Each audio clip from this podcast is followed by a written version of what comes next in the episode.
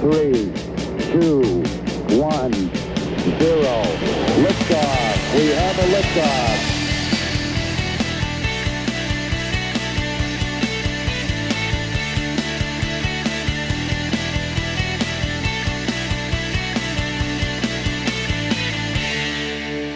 David, voy a explicar un poco a la gente quién eres y después vamos directamente a las preguntas. Perfecto. ¿Te parece?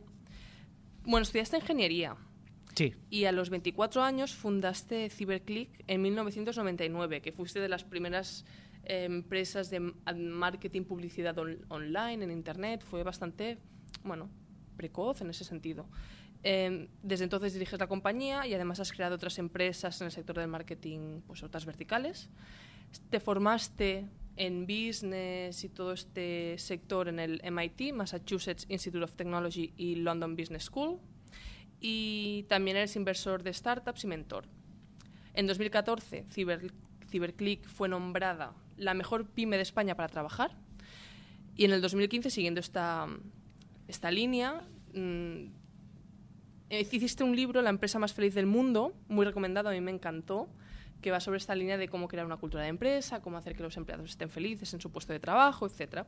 Y este mes de marzo, en el 2019, has sacado otro libro, Diario de un Millennial, que ya es, no sé si lo sabes, pero lo he mirado, es el número uno en, los en Amazon de los libros de, de recursos humanos. Así que felicidades. gracias. Sí, sí, lo sé, lo, lo vi ayer y fue una gran noticia. Qué guay. Y, y bueno, también hablaremos obviamente de este libro porque tienes mucho que contar allí y hay mucho trabajo que hacer por las empresas en ese sector, yo Exacto. creo, sobre todo con los millennials.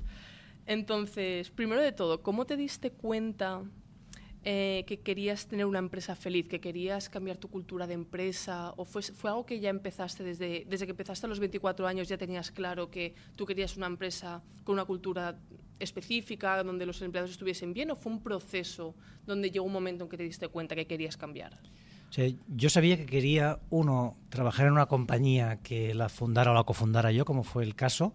Es decir, quería crear mi propio proyecto y quería que fuera un proyecto diferencial, que la gente estuviera feliz. Lo que pasa que mm, al principio no sabía cómo hacerlo ¿eh? y esto me llevó bastante tiempo hasta, bueno, hasta darte cuenta primero, bueno, de decir, vale, lo que estoy haciendo no, no, no está creando una cultura feliz, no, no lo estamos haciendo bien, estamos cayendo en los mismos errores que caen todas las compañías, ¿no? Y a partir de aquí, pues empieza todo un proceso de, investigación y de aprendizaje, de empezar a leer muchísimo, de absorber información de diferentes ámbitos del mundo de la empresa y de fuera, y poco a poco empezar a crear el modelo de CyberClick, ¿no? el modelo de, apostar por la felicidad o la realización personal en el trabajo. Qué guay. Has hablado de errores que cometiste. Explícanos un poco los errores más comunes que cometiste tú que ves cometer a otras empresas a la hora de dos temas, a la hora de contratar, que quizás es una pregunta que te hacen mucho, ¿no? Y también a la hora de, de- que para mí es incluso más difícil, no sé, sin de- to- viene del total desconocimiento, que es a la hora de, de meter o, o poner una cultura de empresa determinada. ¿Cuáles son los errores más comunes en estos dos ámbitos? Pues, a ver, van de la mano los dos. Voy, voy a empezar por la cultura de empresa porque luego marca el segundo. O sea, la, la cultura de empresa, el, el mayor error que yo veo es no definirla. Es asumir que va a existir una buena cultura de forma natural. Y esto no se produce, ¿no? O sea, si, si tú no... A ver, no se produce. Se puede producir hay gente que de forma natural, pues por su forma de ser y por cómo contrata, consigue crear una muy buena cultura. Pero yo creo que la mayoría de los casos tienes que diseñarla, tienes que intentar crear tú esa cultura con una serie de ideas y de acciones que puedas hacer. Esto sería lo primero que yo siempre recomiendo a emprendedores cuando yo y emprendedoras cuando hago de mentor, lo primero que les digo es que intenten definir cómo quiere que sea su empresa, qué tipo de, de actitudes quieren ver, cómo quieren relacionarse con sus clientes, con sus proveedores, con el equipo y todo esto una vez definido, entonces puedes empezar a hacer crecer la compañía. Y entonces vendría la parte de, la, de selección. Un error importante es seleccionar sin saber qué, qué, cultura quieres tener. Claro, si yo no sé la cultura que quiero tener, es probable que seleccione a una persona muy válida en, profesionalmente, pero que su actitud no encaje con la cultura que yo quiero tener. Por vale. ejemplo, tú quieres tener una cultura en la que se trabaje en equipo. Mm. Podrías fichar a alguien que es un crack en su trabajo, pero con, el, con quien es imposible trabajar, porque es una persona pues poco excéntrica o, que solo mira por, eh, por sí mismo. Entonces, ahí tendrías un choque cultural. Tendrías una persona muy buena, pero que no encaja en la cultura que tú quieres. Y ese para mí sería como el, principal error a la hora de contratar, no saber exactamente qué esperas de, las personas. Luego hay muchos, ¿eh? pero em, yo, por ejemplo, otro error que veo que se comete es no pasar suficiente tiempo con una persona a la que quieres contratar. ¿no? Decir, vale, y esto es un error que aquí cometíamos hace muchos años, cuando hacíamos entrevistas, yo lo que hacía, te hablo de hace 15 años, pues era, cogía y si tenía 100 personas a las que podía entrevistar, cogía las que me parecían las 15 mejores, las hacía venir y les hacía una entrevista cada una de una hora. Es lo que, se hace, lo que hace todo el mundo, es Lo que hace, sí, lo que hace todo el mundo. Entonces, luego contrataba la que me parecía mejor. Pero claro, en realidad solo te has pasado una hora con esa persona.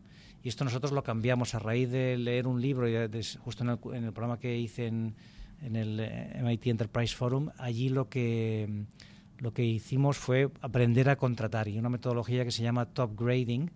Y entonces eh, nosotros la hemos modificado a nuestro estilo, pero básicamente la idea es pasar mucho rato con una persona, hacer varias entrevistas y buscar en qué áreas aquella persona es eh, una persona que sobresale. Y si, las áreas donde la persona sobresale encajan con lo que tú buscas y la forma de ser de esta persona encaja con la actitud de la compañía que quieres tener o la cultura, entonces la probabilidad de éxito es muy alta. Wow. Y también escuché una cosa que decías, em, creo que era en el en esa de Business School o algo así, que, que y corrígeme si no es verídico, porque creo que el vídeo era como de hace un par o tres de años, que, mm, bueno, pasaban el primer, la primera semana, las tres primeras semanas eran de prueba y tal, y después a los tres meses tú le decías a la persona, te puedes quedar o te puedes, puedes estar dos meses cobrando de, de, la empresa buscando otra cosa. ¿Eso es cierto? Sí, sí, eso, eso lo hacemos todavía. Esto no es una idea nuestra, esto lo aprendimos de Zapos, Zapos lo que hace es que cuando tú acabas el periodo de formación te paga, no sé ahora, pero antes te pagaba 2.000 dólares para irte si querías, mm. ¿vale? Por si veías que, que, aquella empresa no era para ti, porque es una empresa particular, no todo el mundo encaja en esa cultura. Mm. Y aquí pues hicimos algo parecido, dijimos, vale, vamos a, intentar aplicar este concepto, y lo que hicimos fue, bueno, en lugar de pagar 2.000 dólares, pagaremos dos meses de salario, que es pues es, es, un importe mayor, ¿no? Aquí tenemos pues perfiles muy cualificados, ¿no? Pues y pensamos, bueno, hagamos esta oferta que sea una, oferta atractiva, es decir, que si tú tienes la mínima duda de si este es el lugar para ti, que cojas el dinero y te vayas. Mm. Y esto lo hacemos para que la persona tenga que escoger, por un lado, es decir, que diga, vale, tenga que pensar en un, momento determinado, oye, ¿me quiero quedar aquí? O sea, ¿voy a pasar los próximos, el próximo año, los próximos dos años o lo que sea en esta compañía? ¿O no lo tengo claro y prefiero irme? Esta es la primera idea. Y la segunda también es que si nosotros queremos ser la mejor empresa para trabajar del mundo, claro, tenemos que, como dicen los americanos, put your money where your mouth is, ¿no? O sea, poner el dinero donde, donde, las cosas que estás diciendo. Entonces, si queremos serlo, eh, la gente debería quedarse, ¿no? Cuando le ofrecemos el dinero. Entonces, si hay alguien que coge el dinero y se va, nos va a tocar reflexionar y pensar qué, qué podemos hacer para mejorar. Claro, Esto se lo hemos ofrecido a mucha gente y todavía nadie ha cogido el dinero.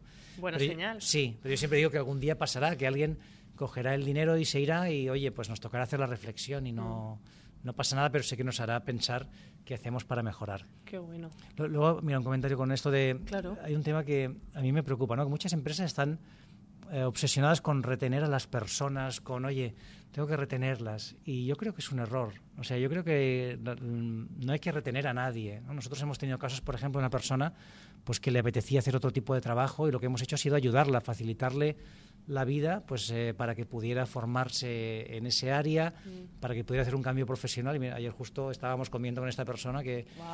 Y, y oye, estoy encantado de la vida. Es decir, al final tú has colaborado con nosotros, pues en este caso han sido más de dos años. Eh, todos hemos estado contentos, pero tú has descubierto que tu pasión es otra, no es el marketing digital. Pues, ¿para qué voy a intentar? Porque hay empresas que lo hacen, que intentan manipular a sus equipos para que, oye, crean que esa es la mejor empresa, donde tienen que estar toda la vida. Sí. Y yo creo que esto es un error, o sea, tendrías que animar a la gente a que haga lo que realmente le apasiona, ¿no? Si, si el marketing digital no es tu pasión, pues es mejor que yo como empresa te ayude a buscar otro trabajo y, oye, que, que te vaya muy bien profesionalmente, que tengas mucha suerte, porque si no, seguro que no vas a ser feliz, ¿no? Si tú haces un trabajo porque oye, porque te han convencido desde la empresa que, que, tienes que estar aquí, que lo haces muy bien y te un poco te, vamos a decir, te embaucan, ¿no? Que hay empresas que, que, lo, que lo hacen. Al final, tarde o temprano, se te va a, cre a, crear un conflicto personal y vas a decir, ostras, me he pasado aquí dos años cuando yo realmente lo que quería hacer era otra cosa. Mm. Pues yo creo que las empresas deberíamos ayudar a que la gente haga lo que realmente le apetece.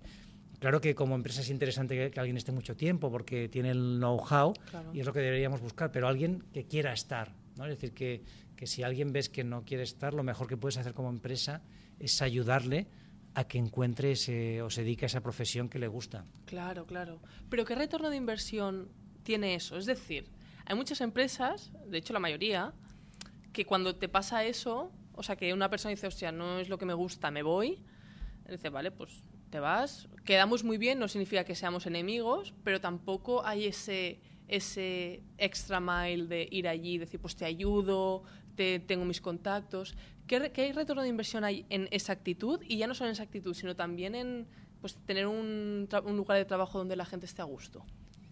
Uh, no, porque hay, mucha, sí, hay sí. muchas empresas que no, lo, que, claro. que no lo ven, que dicen, o sea, no es una métrica que puedas medir no es un beneficio sí. directo. Entonces, la gente, o sea, hay muchas empresas que yo he visto que tú vas a un lugar de trabajo y parece una, un hospital, que es todo ahí sin, todo blanco. No sé. Claro, es que si lo medimos todo en el retorno de la inversión, tenemos un problema, ¿no? Teníamos que empezar a hablar de otro tipo de retorno, ¿no? O sea, al final, um, ¿qué retorno en felicidad tiene, ¿no? O sea, ¿qué retorno en bienestar, en, en sentirte, en irte a dormir por la noche contento, ¿no? Y decir, oye, pues he ayudado a esta persona yo creo que no hay que medirlo todo en retorno de la inversión y sobre todo al corto plazo, ¿no? O sea, al final el retorno a la inversión no lo sé, pero... No, inversión de tu tiempo en este caso, o sea, no todo tiene que ser dinero, o sea, inversión de tu tiempo en ayudar a esa persona.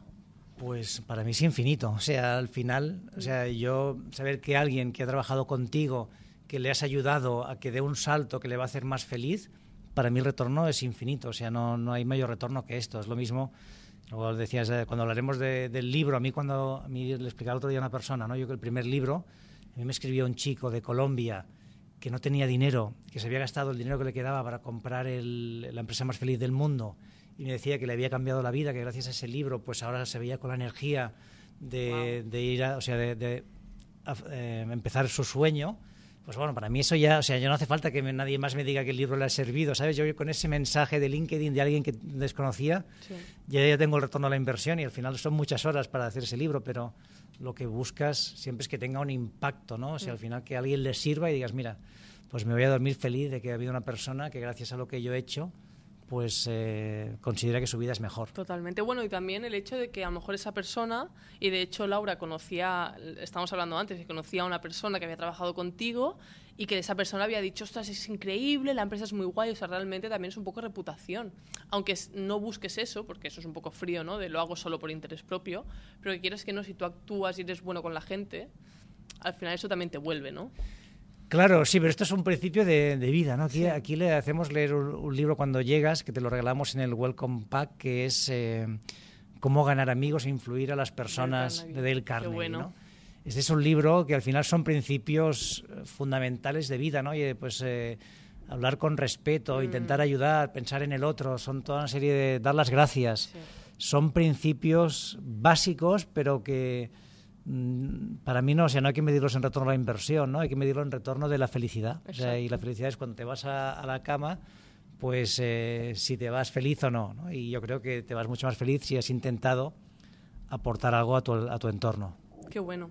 Um, empezaste CiberClick con 24 años. Mm. Me encantaría que nos explicases cómo fueron ese momento que dices, voy a empezar esta empresa porque he visto esta oportunidad, esta cosa que bueno, este valor que puedo dar en el mercado, en el marketing digital, este cambio que está sucediendo.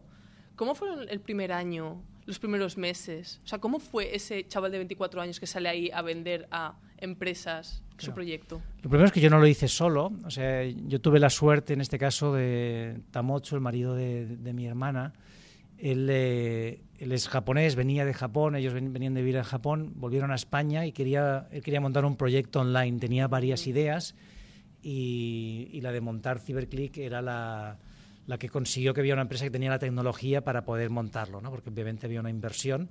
Y a mí me lo propuso, dijo, oye, yo quiero montar un proyecto.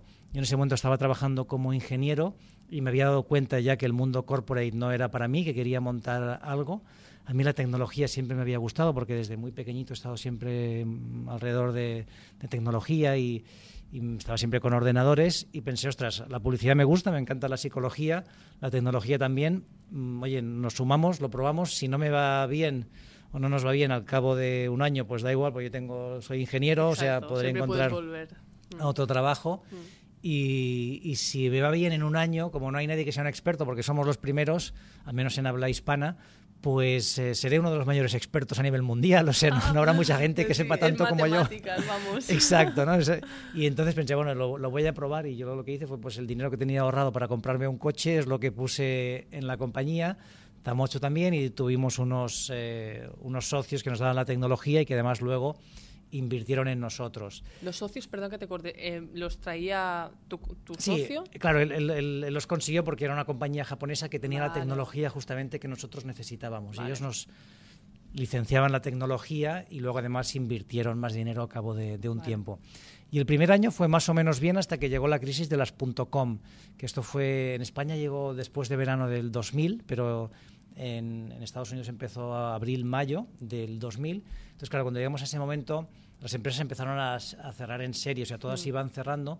Nosotros, afortunadamente, pues eh, como teníamos la inversión, pudimos gestionarlo y aguantar y buscar clientes de donde fuera, ¿no? Teníamos en algún momento más clientes de fuera de España que, que dentro, ¿no? En el 1999. Sí, ¿Cómo los, en el 2000. Los, en el 2000, ¿cómo los conseguisteis? Pues eh, yendo a ferias y contactando, o sea, puerta ah. fría, veías cualquier compañía que hacía algo online, pues contactábamos, le contábamos un poco lo que hacíamos mm. y a partir de aquí pues nos fueron saliendo varios clientes, ¿no? Y, y eso nos permitió pues aguantar dos, tres años que fueron muy complicados. Al principio fue muy difícil y afortunadamente, pues bueno, al final ya encontramos un modelo de negocio y esto empezó a crecer, pero lo que nosotros hacíamos al principio, como se paró todo por las .com, fue difícil y eso nos obligó siempre a reinventarnos. Hemos sido una empresa que siempre hemos sido los primeros. Fuimos los primeros en hacer email marketing en España, los primeros en hacer SEM, los primeros en hacer eh, anuncios en Facebook. Yo wow. había, tú, tú, haces anuncios en Facebook, sí. yo, yo, hice anuncios en Facebook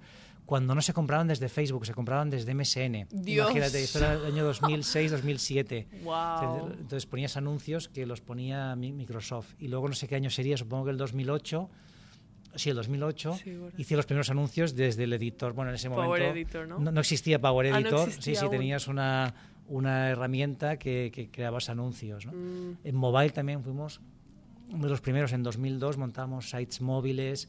O sea, siempre hemos sido como muy innovadores. En Inbound Marketing fuimos la primera empresa, somos la cuenta más antigua que tiene HubSpot en España, es la de wow. Cyberclick, porque yo en 2000, yo conocí el Inbound Marketing en 2007 y desde entonces pues ya quería montar un Explica proyecto. qué es el inbound marketing para que la gente... El inbound marketing es una mezcla de, de, de, de varias disciplinas, pero sobre todo es una, una, forma de entender el marketing y se trata justamente de lo que hablábamos, de aportar valor, o sea, de, crear contenido, de crear información que ayude a tu cliente potencial para que después, mediante herramientas como pues, el marketing automation, o, uh -huh. puedas conseguir que ese cliente te tenga presente porque diga, wow, esta empresa me ha acompañado en todo el ciclo de, de vida Exacto. que yo tengo como, como, como comprador Exacto. y es la compañía que tengo mejor posicionada y te acaba comprando. Pero requiere un cambio de chip de las empresas que muchas todavía no están preparadas. Yo, llevamos ya más de 10 años hablando de inbound marketing mm. y muchas todavía no tienen esa capacidad de decir, bueno, es que tengo que cambiar el chip, ya tengo que dejar de vender. Doy sin recibir nada. Exacto. ¡Ah! ¿Cómo puede Exacto. ser? Sí, sí. Ayer hablaba con una persona y me decía, ostras, sí. es que sois muy generosos con la información que compartís, ¿no? Y digo, bueno, es que es un poco la, la filosofía. Nosotros apostamos por esto, es decir, por claro. compartir información, por educar al mercado mm. y, y, quien, eh, quien crea que aportamos valor, pues seguramente querrá trabajar con nosotros. Pero también eh, damos información a empresas que se, serían técnicamente nuestra competencia y les damos acceso y aprenden claro. con nosotros, ¿no? Pero David, el tema que has comentado de, de que fuisteis los primeros en muchas cosas, en muchas tendencias que me imagino que pasarían en otros países y en España eres pioneros. ¿Cómo, te, ¿Cómo buscas esas tendencias? O sea, ¿cómo ves esas tendencias fuera y las traes aquí? O sea, ¿lees libros, sigues a gente? ¿Cómo lo hacías? Sí, eh, mira, es una habilidad. O sea, al final es como cuando ves algo que se empieza a mover, yo rápidamente lo, lo identifico decir, ostras, aquí hay potencial, ¿sabes? Esto va a ser algo algo grande, entonces ya empezamos a apostar. Por ejemplo, y ahora hicimos un retreat con todo el equipo. Claro, yo, yo quería que todo, todo el equipo tuviera la experiencia de la voz. Y le hemos regalado a todos un, eh, un eh, ¿cómo se llama? El, el Google... Eh, Alexa o algo así se llama. Sí, Alexa es el de Amazon, entonces les dejamos escoger entre el de, Ah, el de vale. Google y el de, y el de Alexa. tengo idea cómo se llama. Y entonces todo el equipo de Cyberclick a día de hoy tienen en casa un, un equipo de, de voz para que experimenten esa tecnología, porque si, si queremos ser pioneros, pues siempre queremos estar con lo último, ¿no? Y, y lo probamos todo, ¿no? Si arranca Pinterest, pues hemos hecho campañas, hemos hecho campañas en Snapchat, en Amazon, o sea, cualquier plataforma que arranca, tú para que te hagas una idea, por ejemplo, Instagram cuando sacó publicidad, fuimos también los primeros y pagábamos un céntimo el clic. Dios. Y durante dos, tres meses pagábamos un céntimo el clic en, en Wow. Instagram, ¿no? O en, Eso ya no existe. eh, no, claro, ni, no existe ni de coña, nada.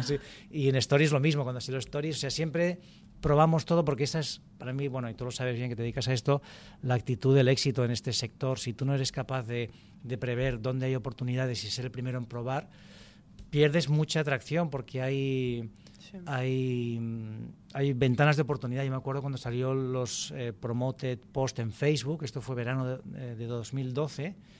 En España empezó antes de verano, en junio, julio, y yo estuve todo ese verano, que no, no hice vacaciones, y ahí estaba Pilar, que le mando un saludo si no se escucha, ¿no?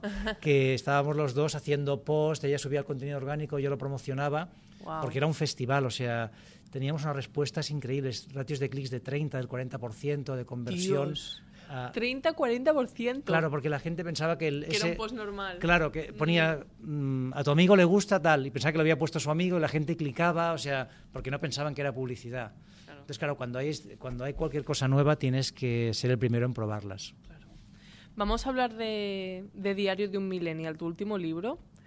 Hay una cosa que a mí me llama mucho la atención, que dices que todos somos millennials. Sí. Seas millennial o no. Primero, millennial, em, ¿qué generación es? Para que la gente sepa. Y después, ¿a qué te refieres con todos somos millennials? Pues am, esa generación se, se, mue- se mueve los años, eh, quien dice que empiezan en 1980, otros en 1984, pongamos del 84 hasta más o menos el 98, por ahí esas cifras sería la que se movería, ¿no? Es la gente que ha nacido una buena parte, pues esto, con, con internet o, o pre-internet, pero que en su adolescencia pues ya, han estado siempre envueltos con... eh, con culpable, yo soy culpable. Exacto, ¿no? Sería un poco la generación de, de Fotolog, por ejemplo. Un fotolog, Messenger. Exacto, ¿no? Todo esto. Entonces, cuando digo que todos somos millennial, lo digo porque la generación millennial, todo lo que se lee, casi todo es malo. Es verdad, ¿eh? O sea, si te fijas, es una generación que está como estigmatizada y, yo no creo que sea un tema de los millennials. Yo creo que es un tema de todos, es un cambio de la sociedad. O sea, hemos cambiado con la tecnología y todos nos hemos vuelto em, impacientes.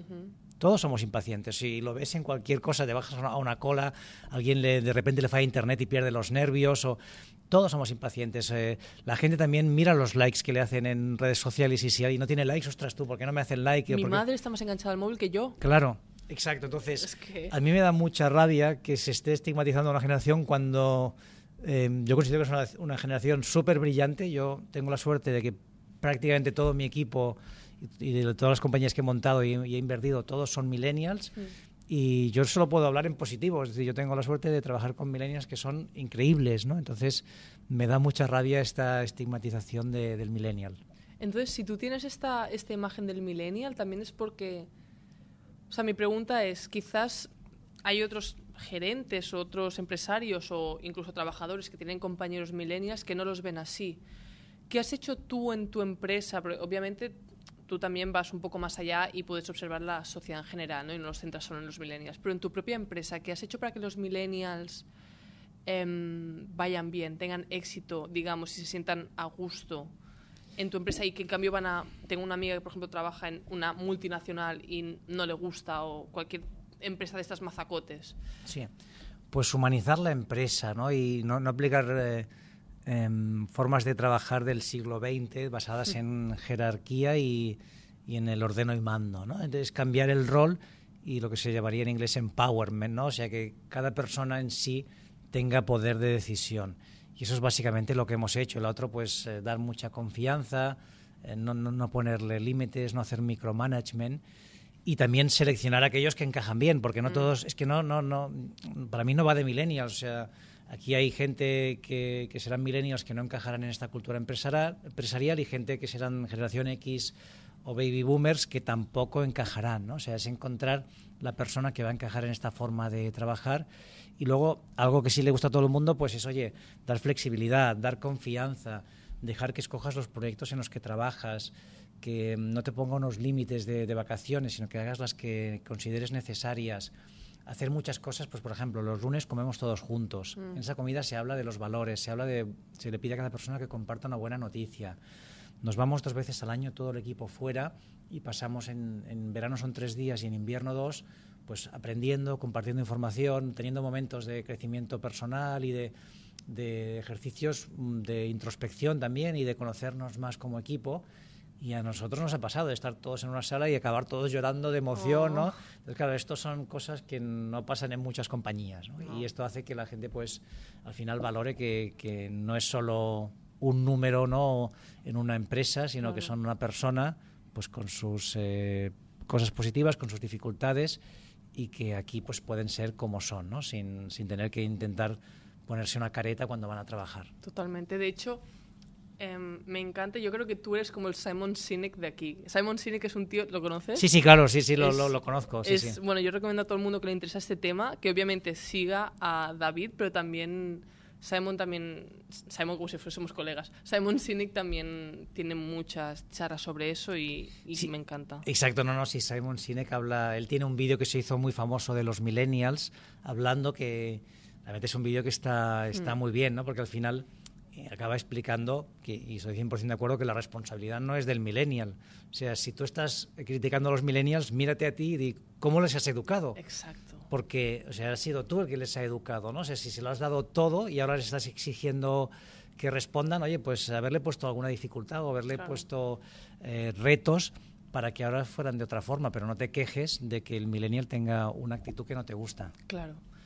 Una pregunta, ¿cómo, cómo mezclas o cómo balanceas el, vale, em, doy flexibilidad, doy confianza, autonomía, etcétera, y a la vez, cómo haces que esa persona también responda con el nivel de excelencia o el estándar que tú quieres con el trabajo? Porque para mí, y yo sin ser mm, empresaria a nivel de que tengo gente debajo ni nada, pero tengo esta curiosidad porque Ray Dalio, que también tiene un libro muy famoso, Principles, Principles, sí, sí. exacto, que también habla mucho de esto, de decir la verdad, de escuchar la verdad, etcétera. ¿Cómo, ¿Cómo balanceas esto? Es decir, bueno, yo te doy confianza y tal, pero a la vez hay todo buen rollo, yo confío en ti, pero a la vez tienes que ser em, consecuente y, tienes, y mis estándares aquí no son 100, son 50, o sea, son 500. ¿Cómo lo balanceas?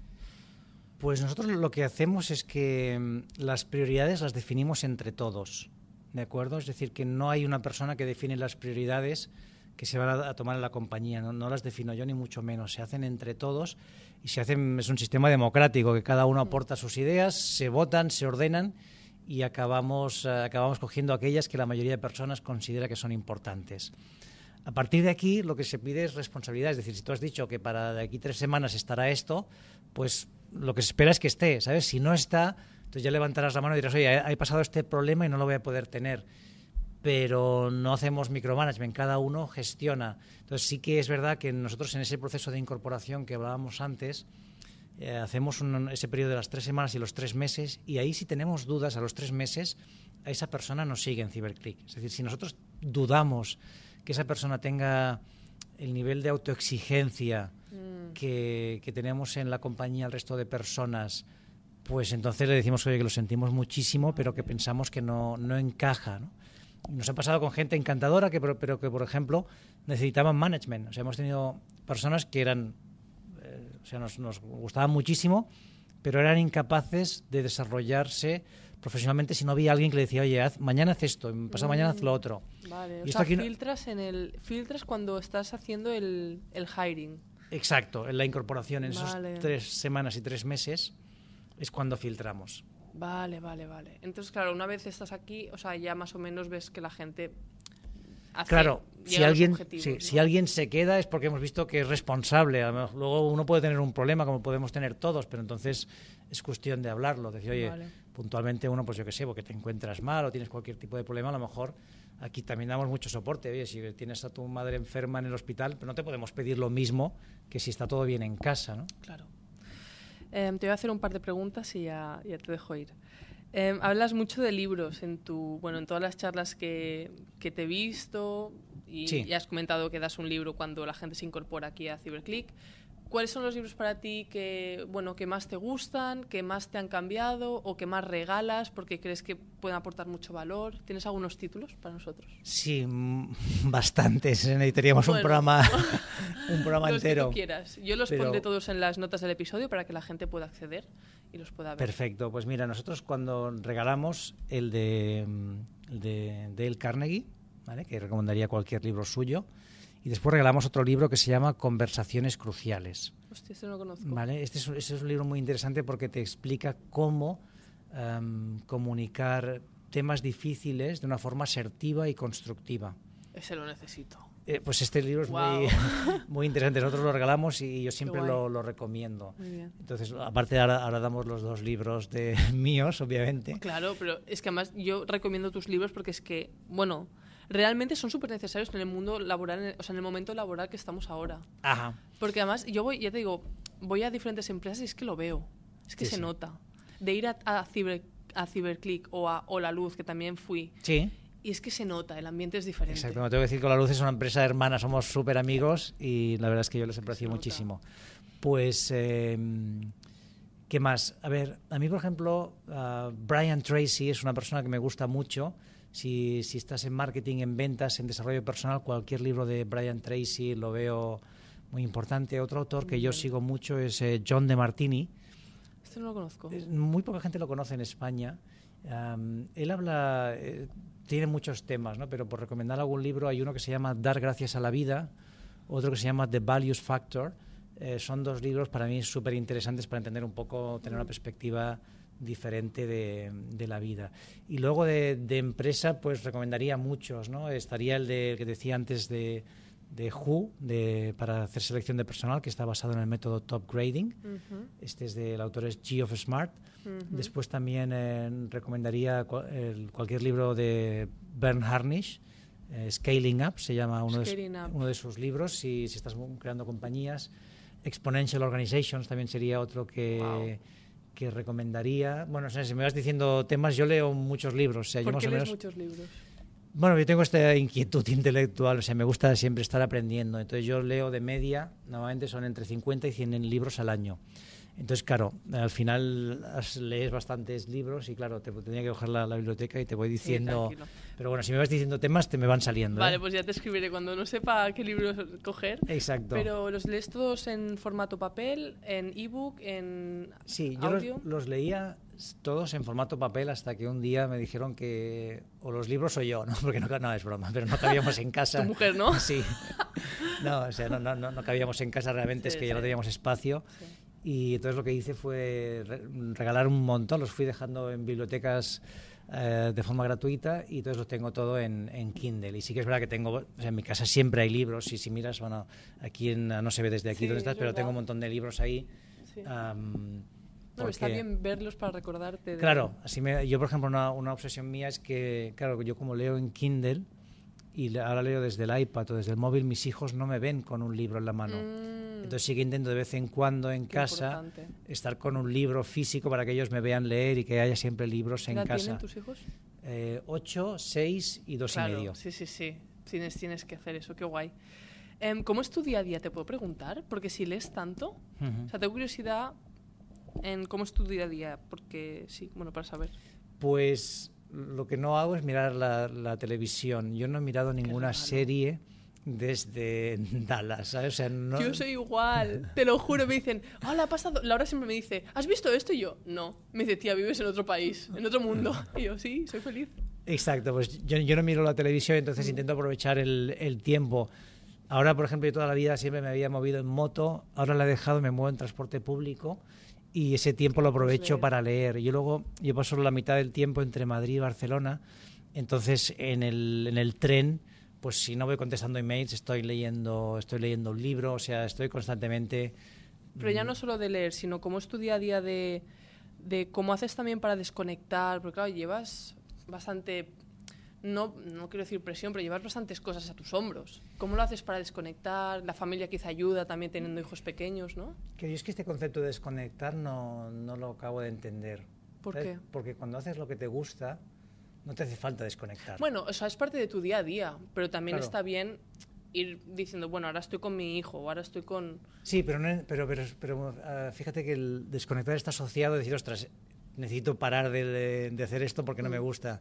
Sí, bueno, claro, A, a entiendo mí, lo que tú sí, qui- quieres decir. A, mí no, o sea, yo paso, intento pasar el máximo tiempo posible con mi familia eh, y luego el resto del tiempo pues lo paso pues una, obviamente en, en Ciberclick, yo doy clases también en, en escuelas de negocio, doy muchas charlas, ¿no? pues ayer estuve en una charla de emprendedores, mañana estoy en una de, de recursos humanos. La entonces- Pompeo, ¿no? Sí, exacto, pero eso por la mañana, pero por la tarde estoy también en otra de emprendedores, en Madre otro programa, mía. entonces la ventaja, mira que esa es la, la de la tarde será al lado de casa, entonces cuando termine a las seis, pues me iré a, a ver a mis hijos ¿no? y, a- y a mi pareja, pero sí, el día a día, ya te digo, es, es intenso, o sea, no, no paro, pero siempre, yo siempre intento hacer lo que me gusta, o sea, si hay algo que no me gusta, intento no hacerlo. Claro. ¿sabes? Y eso, pues al final te permite que puedas hacer muchas cosas, ¿no? Porque como haces lo que te gusta, tienes bastante más energía. Claro, qué bueno. La última pregunta. No, tengo dos, perdona. No, no, pues la- las que, que, quieras. bueno, o sea, se, ve, se te ve un tío pues, que te ha ido bien, altos y bajos, como todo el mundo, ¿no? Como todo em- emprendedor, pero que ahora más o menos estás más asentado, la gente te conoce, das clase, haces charlas, haces podcast.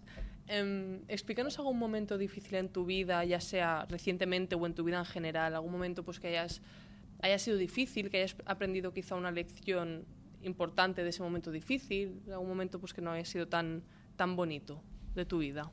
Pues siempre, siempre hay, ¿no? Que esto a veces se confunde, ¿no? Hablar de felicidad en la empresa parece que todo sea perfecto o cuando alguien te habla de pensamiento positivo, ah, que no nos engañemos, ¿no? Que esa persona no siempre es positiva, todo el mundo tiene sus altos y bajos, ¿no? Y esto es una cosa, por ejemplo, que me gusta mucho del autor que decía antes, John de Martini, pues al final que lo explica, ¿no? O sea, él explica decir, ostras, yo siempre seguía a un autor de pensamiento positivo, creo, no sé, no recuerdo el nombre, creo que era Vincent Norman Pale, diría que era él, y entonces hasta que me di cuenta que, que él un día hablaba, decía, ostras, yo soy, hablo de pensamiento positivo porque soy tan negativo que necesito Ah, buscar el, el balance. y equilibrio. su mujer hacía que sí con la cabeza, ¿no? Entonces yo en mi caso, a ver, momentos difíciles, pues he tenido muchos. Si tengo que decir algunos, obviamente sería la, la pérdida de, de algún familiar, ¿no? O sea, esto ha sido el momento más difícil en mi vida, pues ha sido perder un, un ser querido. Y luego a nivel profesional he tenido muchísimos, ¿no? De, eh, recuerdo hace años pues un momento muy complicado con proyectos que nos sobrepasaban, que el cuando todavía no teníamos la cultura de, de, de felicidad en la compañía, que la gente estaba pues muy sobrepasada y entonces sí pasar mucho estrés, ¿no? Ahí sí que necesitaba desconectar de vez en cuando y decir, ostras, necesito parar, ¿no? Sí. Pero, pero sería quizá las, los momentos más complicados. Claro. No, está bien, está bien recordar, porque cuando ves a gente pues como tú, pues que ya es, bueno, tiene renombre en, en la sociedad, en el marketing, lo que sea, está bien decir, oye, sí, pero que donde está él también ha pasado muchas cosas para llegar ahí y no es tan fácil. Sí, pero también lo puede hacer cualquiera, ¿no? O sea, tienes que estar dispuesto a hacer el esfuerzo, ¿no? O sea, tú me decías antes de leer, yo muchos fines de semana me quedaba en casa leyendo o levantarme a las 6 de la mañana un domingo porque me apetecía leer algo, ¿no? Y claro, esto a veces, ahora, ahora lo que hago es ir al, al fin de semana, voy pronto al gimnasio, ¿no? Porque para intentar mantener ¿Vas una mínima... gimnasio, sí, entonces? Sí. es una buena rutina. Sí, bueno, ahora, ahora puedo, hasta, hasta hace poquito no, porque con tres niños y Ya, pequeños, claro. Pero ahora sí que, que voy, entonces voy pronto, o sea, el gimnasio abre a las 7 de la mañana, estoy esperando a la puerta para entrar, ¿sabes? Entro el primero y mucha gente me dice, ostras, pero ¿cómo vas a las 7? Digo, ya, pero es que para mí me compensa, ¿no? Porque al final, una, me encuentro mejor y dos, lo hago mientras mis niños duermen, ¿no? Y así cuando se despiertan, pues ya estamos juntos. ¿A qué hora te vas a dormir? Pronto, o sea, intento ir a dormir pronto, salvo que esté de viaje o así, Claro. sería como muy tarde a las 11. Bien. Y ya la última pregunta. ¿Qué mm, consejo le dirías a la gente, jóvenes, quizá millennials, gente en general, que, bueno, pues que tiene sueños, que tiene proyectos que quiere empezar, que aún pues está en las trincheras luchando? ¿Qué, les dirías? Pues ah, primero que se, que se conozcan si lo están haciendo porque ellos quieren o porque quieren eh, demostrar algo a alguien, ¿no? O sea, por un tema de presión social, ¿no? Porque ahora se da mucho, ¿no? Oye, como esta persona ha montado una compañía, ¿no? Es un poco... Yo también tengo que hacerlo. primero conócete, ¿no? O sea, mm, comprueba que realmente lo haces por el motivo correcto. ¿no? Si es por el motivo correcto, entonces saber que esto es una maratón. O sea, al final, eh, si yo cojo, yo siempre digo, cuando hablo con algún emprendedor o emprendedora, que mínimo son dos años de pasarlo bastante mal. ¿vale? Dos años en los que no vas a tener vida, y que vas a pasar momentos muy difíciles, pero que si estás, o sea, si es lo que quieres hacer, a la larga compensa. Tienes que tener la paciencia de aguantar varios años, ¿no? Y yo te digo, mínimo son dos, probablemente sean cinco o más lo que lo pases de una forma complicada. Entonces, si estás dispuesto a hacerlo, seguro que compensa, ¿no? Porque oye, si no te va bien ese proyecto, habrás conocido a gente que te va a ayudar después o habrás aprendido X y luego ese será el punto de partida para tu siguiente proyecto. Entonces, ten paciencia, no, no, intentes seguir la, la, moda, ¿no? O sea, intenta vivir con menos, ¿sabes? De tener una vida muy austera y dedicar toda tu energía a ese proyecto y tranquilo que ya funcionará y ya te irá bien. Muchas gracias, David. No, pues muchas gracias a ti, felicidades por el podcast.